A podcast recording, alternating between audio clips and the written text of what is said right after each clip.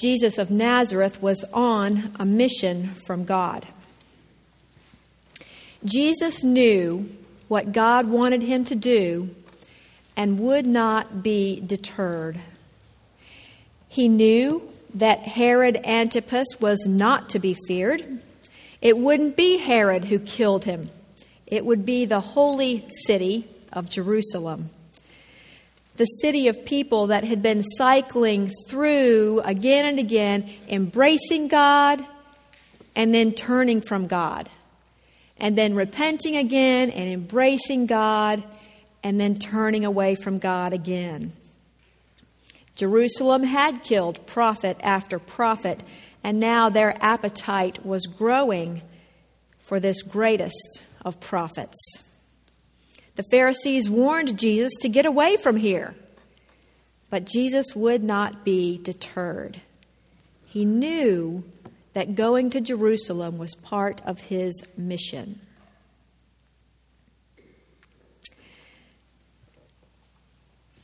Probably most of us in here have dealt with a defiant teenager.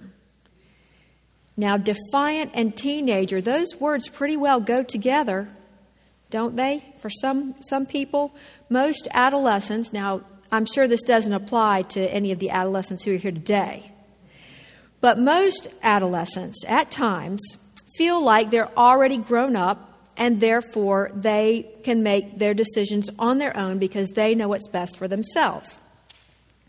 Well, adolescents, as adults, we think we have a more comprehensive view. And so we think we know what's best for you as teenagers. We, we think. And most of us do, to be honest. You'll find out in time. So pair those adults who feel like we know what's best for the teenager and the teenager who feels like they know what's best for themselves and pair those together and you have a persistent nor'easter in the home. You know, teenagers don't like criticism, they don't like to be corrected, but if we're honest, when we grow up, the rest of us don't either. We don't like criticism. We don't like to be corrected. We even really resent criticism. Now, that doesn't mean that we don't know it's a good thing. I think we recognize that a good critique is healthy for us. We need it from time to time, but we still get defensive and we resent someone leveling a critique at us. We receive it as if someone's telling us there's something wrong with us, that we're not perfect, whatever that means. And we're not. A painter doesn't want to be told that uh, you missed a spot right over here because he wants the job to be just right.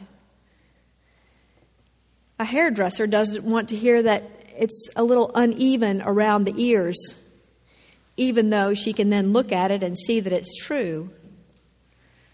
We don't like to be presented with a gap between what is and what should be. Well, this was Jerusalem's situation too. We might imagine the people of the city saying, Who does this two bit prophet think he is, telling us about how to worship God when our animal sacrifices have been working just fine for centuries? Can he tell us that our laws are not complete in themselves and then blaspheme God by saying that he has come to fulfill our laws? Jesus laments the defiance of Jerusalem, as does the parent of a wayward child. Jesus wants to protect the people of Jerusalem as a mother hen shelters her brood of chicks under her wings. But the chicks don't stay there, they defiantly run away straight toward the fox. So, how does that affect us today? I think to make scriptures the most meaningful, we have to put ourselves inside and see where we fit in. We'd like to be Jesus. Could we this time, though, be the Jerusalem for which Jesus is lamenting? A group of people who believe we have been following God's laws, or at least our own traditions, and yet we have missed a spot here, and it's uneven around the ears there. Or what about you as a follower of God? Could you be the defiant Jerusalem?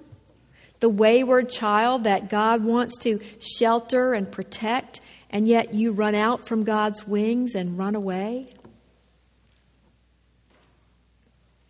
The season of Lent is about turning around. It's about turning around and running back towards God.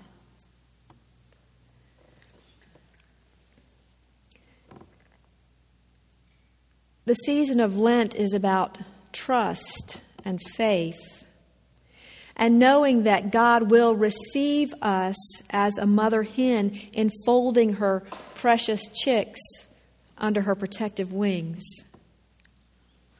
This is salvation.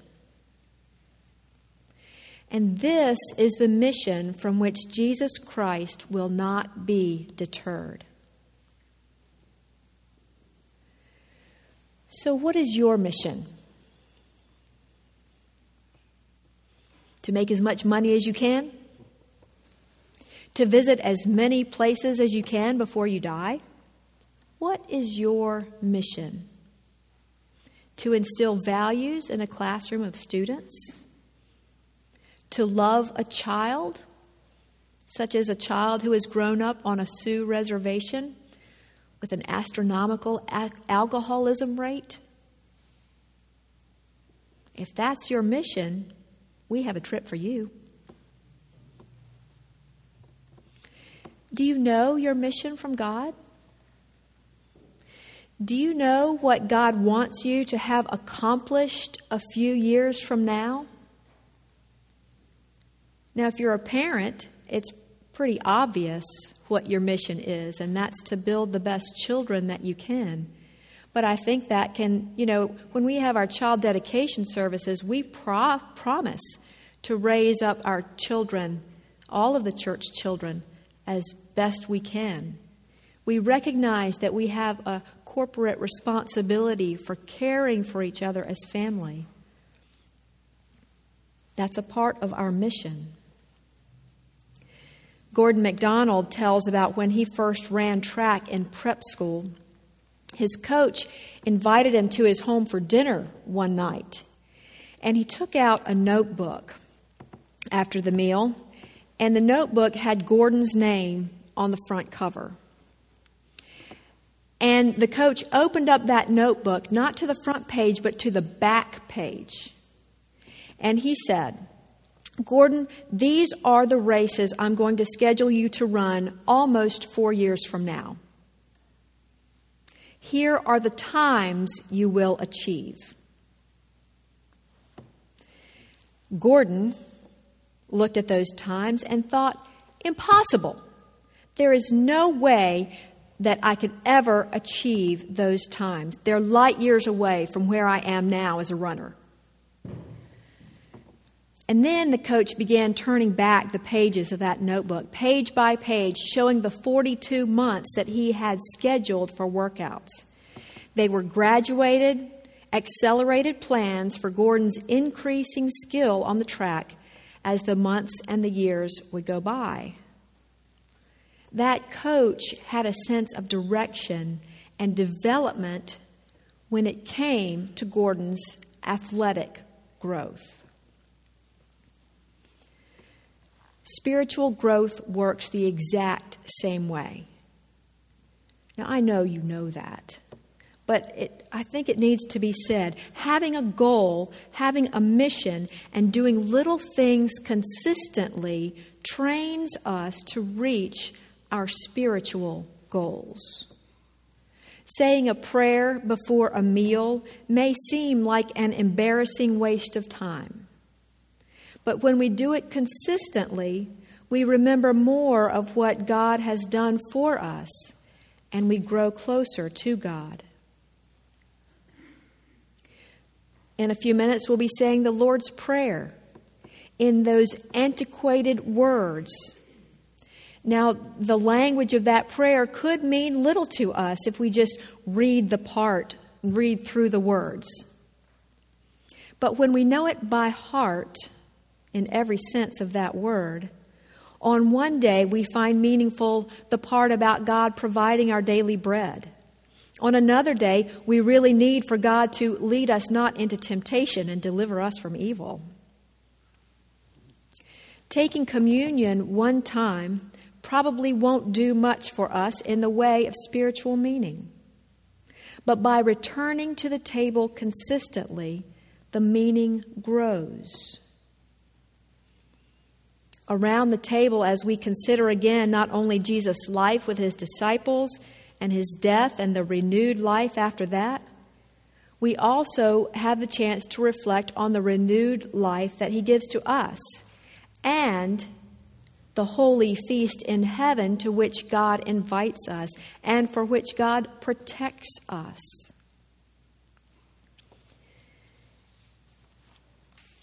Now, we would never show the movie The Blues Brothers in worship.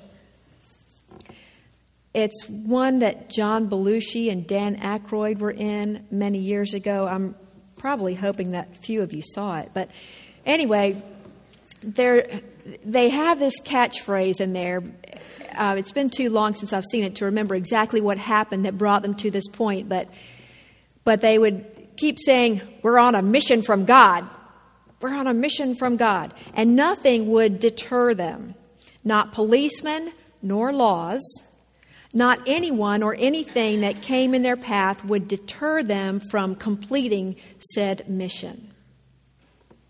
Now, we, Calvary Baptist Church, are on a mission from God.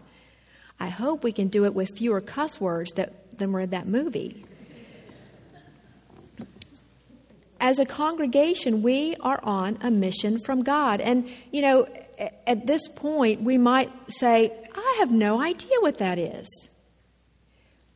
But as we work consistently, step by step, accelerating, accelerating and growing, then we will discover that mission and we can reach the spiritual goals that God has set for us.